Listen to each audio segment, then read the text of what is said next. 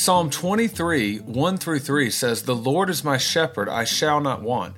He makes me lie down in green pastures. He leads me beside still waters. He restores my soul. He leads me in paths of righteousness for his name's sake. Why does the Lord protect his sheep, taking them to green pastures? Why does he restore our soul and lead us beside still waters? For his name's sake, for his reputation, to display his character. When people think of the gospel, they often think about it being the good news of how we can go to heaven. What if it's not primarily about that? A.W. Tozer said the gospel, in its scriptural context, puts the glory of God first and the salvation of man second. The last two episodes, I've been discussing the glory of God. I've defined the glory of God as the display of his attributes. When we see God's glory, he is revealing himself to us in some way. In the throne room of God, Isaiah saw angels crying out. In Isaiah 6 3, it says, And one called to another and said, Holy, holy, holy is the Lord of hosts. The whole earth is full of his glory. In Psalm 19:1, the Bible says, The heavens declare the glory of God, and the sky above proclaims his handiwork. So the glory of the Lord, especially in the Old Testament, is often expressed in things which appeal to the senses.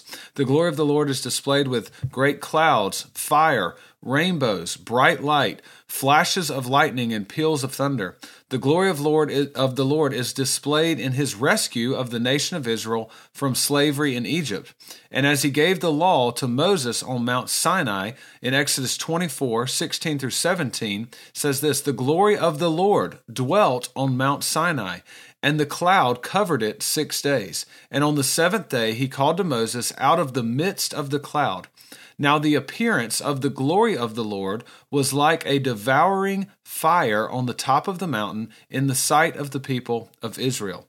So, uh, Lewis Sperry Chafer, he founded Dallas Theological Seminary, he says this the glory of God is all his attributes added together and raised to the nth degree. R.C. Sproul says the glory of God refers to who God is, not what he does. So, when I say the glory of God is the display of his attributes, his attributes, his character, his reputation, who God is, he is displaying that in his glory. His, his glory is like the outward display of, of who he truly is. So that's uh, again, that's just a refresher on what is the glory of God. I also talked about what does it mean to fall short of the glory of God. Romans 3:23 says all have sinned and fall short of the glory of God. So last week I argued that falling short of the glory of God is failing to display the attributes of God. So, uh, one way to think about sin is that we misrepresent God in our sin. We, we fail to glorify God when we dishonor Him. This could be through things like idolatry or disobedience to God. We fail to glorify God in our actions when we sin against others. When we lie, we are failing to represent God's truthfulness. We were made in the image of God to represent Him. So, so when we lie, we are misrepresenting who God is, His attributes. Um, now, in, for Romans 3.23, uh, this is not just my own thoughts here. Douglas Moo, in his commentary uh, on Romans, on this very verse, he comments, Quote, Paul then is indicating that all people fail to exhibit that being like God for which they were created. So they are falling short of the glory of God.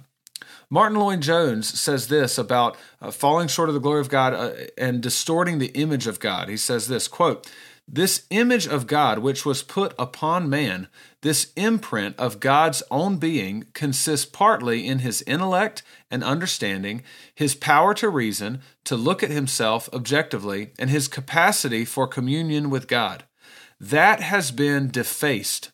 Not only that, man was made Lord of the creation, but he has lost much of this as the result of the fall and because of sin, and he is no longer like God the image of God is not totally destroyed, but it is terribly defaced. So much so that man is no longer recognizable as one that was made in the image of God. He is ungodly. All right, so that's Dr. Martyn Lloyd-Jones. So, because God is holy and righteous, our sin deserves his wrath. But furthermore, because God is holy and righteous, he must pour out his wrath on sinners. God's holiness will not let a single sin go free. So, when God punishes sinners, he is glorified. We see his holiness, his righteousness, his perfection, his goodness and love. So he is glorified in punishing sinners because those attributes are shown, are, are put on display. Now you may be asking, how is sending sinners to hell a display of God's love and goodness?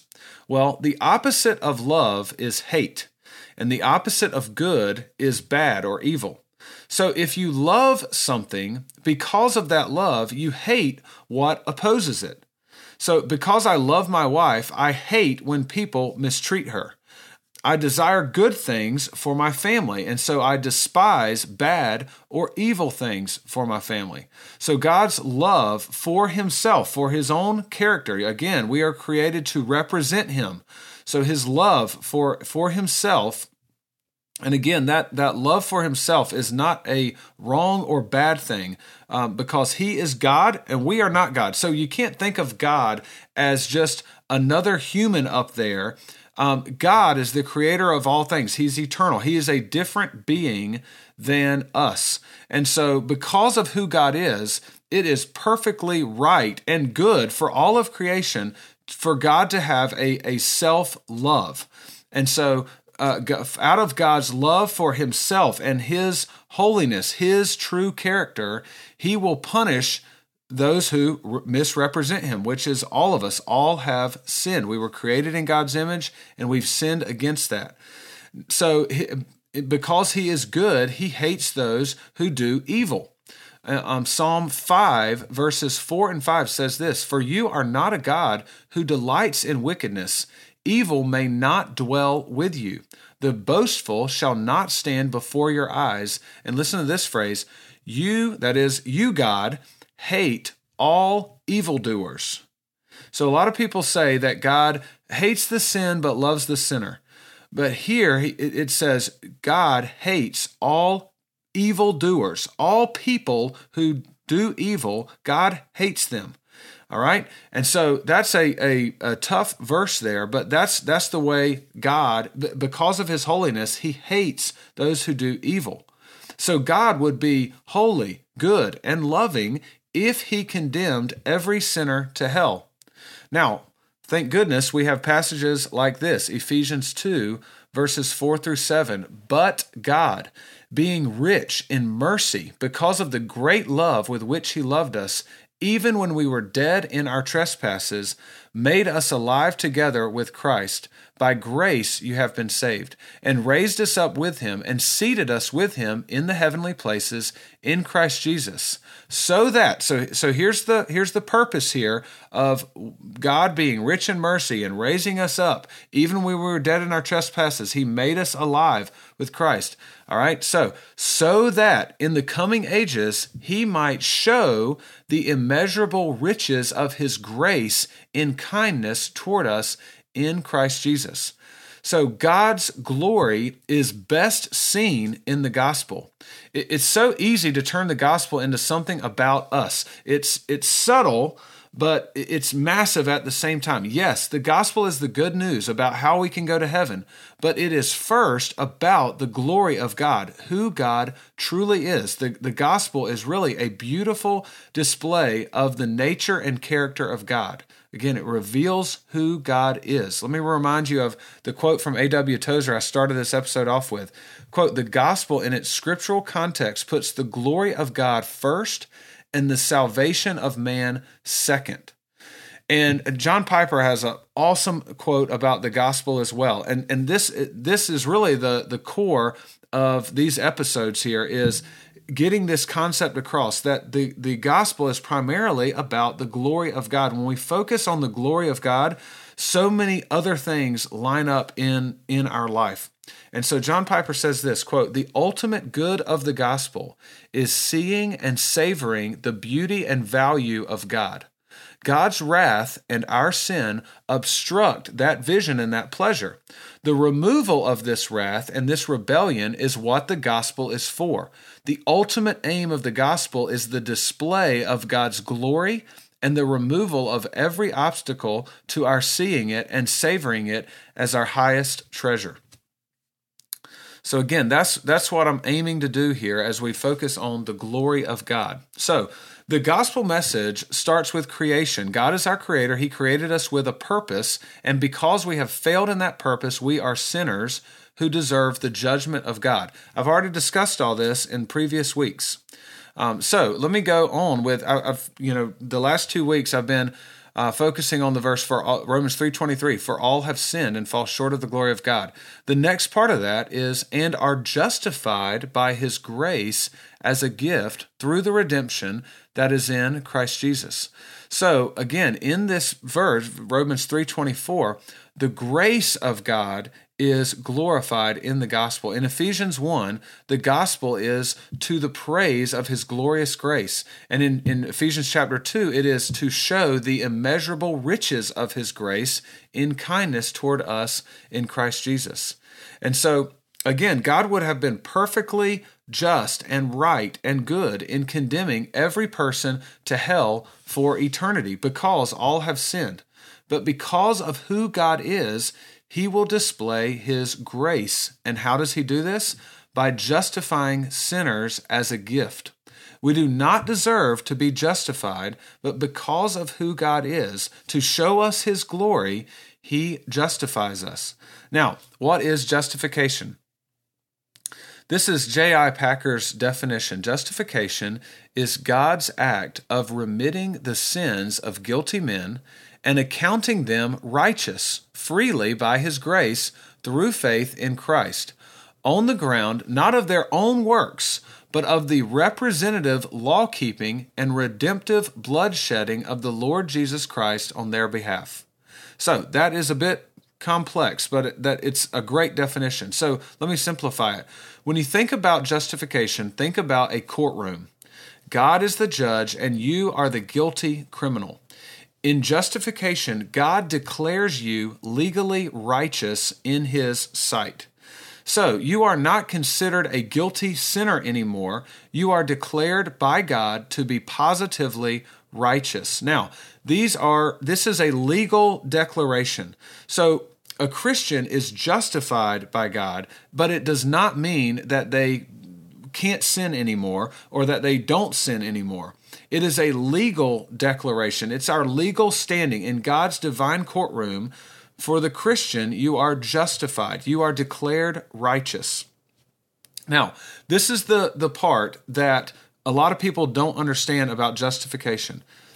Justification does not only remove our sin, but God's justification declares that you are perfectly righteous. It's not just that as a criminal you have been forgiven, you are actually declared positively righteous as if you are a perfect, law abiding citizen. Okay? Um, John Blanchard says this in justification, the sinner is not only pardoned, he is promoted.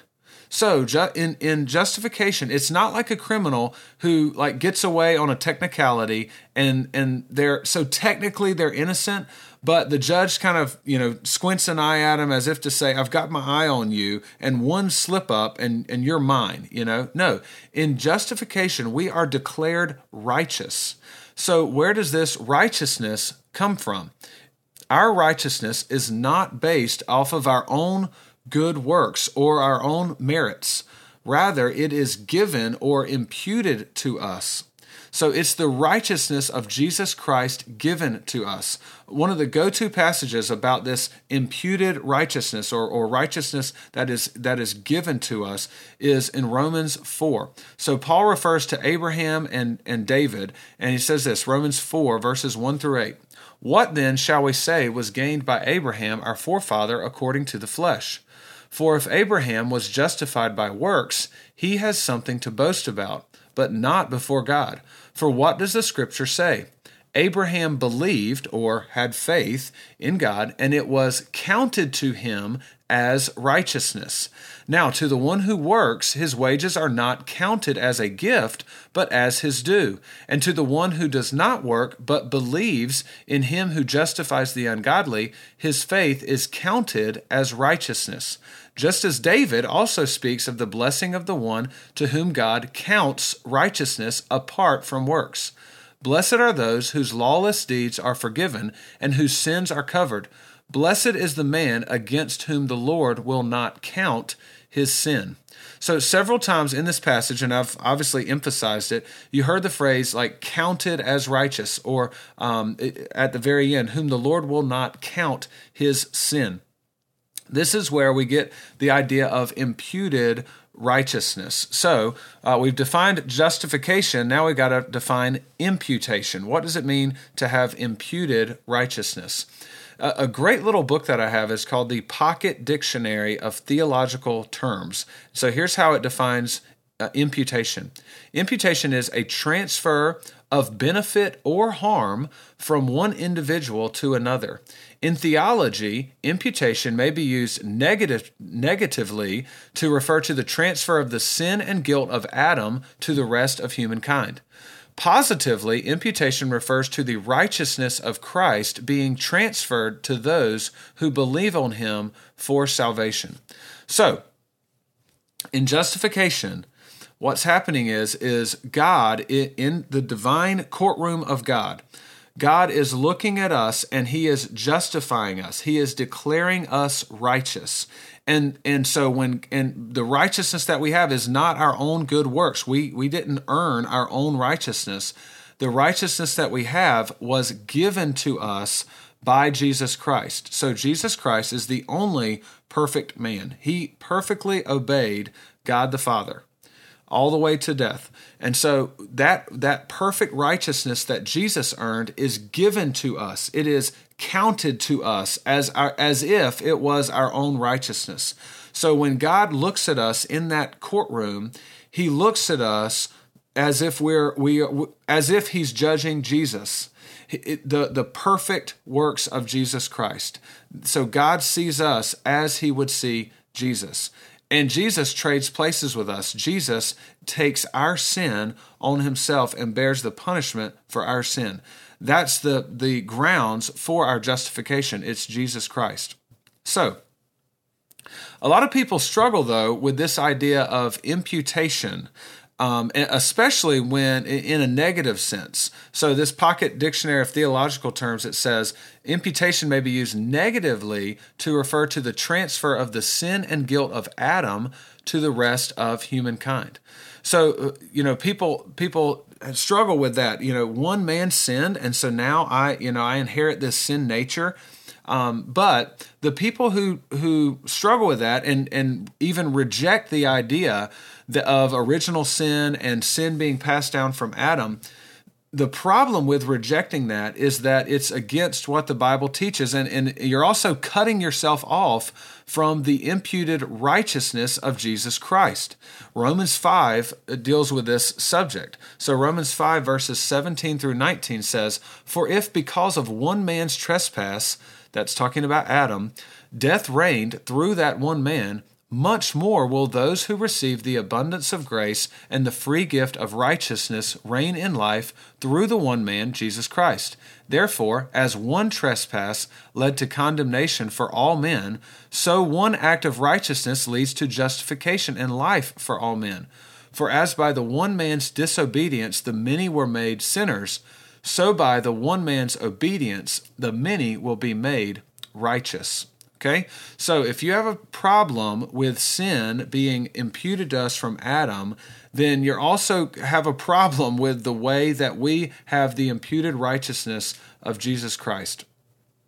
Now, all of this, even though I'm getting into the, the terminology and things like this, all of this is teaching us about the, the character of God, the glory of God, the display of his attributes. And so in, in justification, we are learning about the, the true attributes of God. That's what I want us to focus on.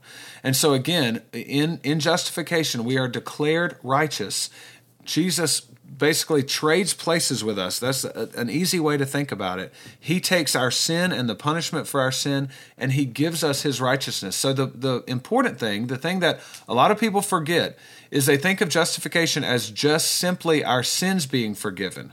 But no, we stand before God in the perfection, the, the perfect righteousness of Jesus Christ. That is credited to our account. It is, it is imputed to us. No verse covers this better than 2 Corinthians 5:21. For our sake he that is God the Father made him Jesus Christ to be sin who knew no sin, so that in him we might become the righteousness of God. So, now, that's justification. In injustification, God justifies us as wicked sinners.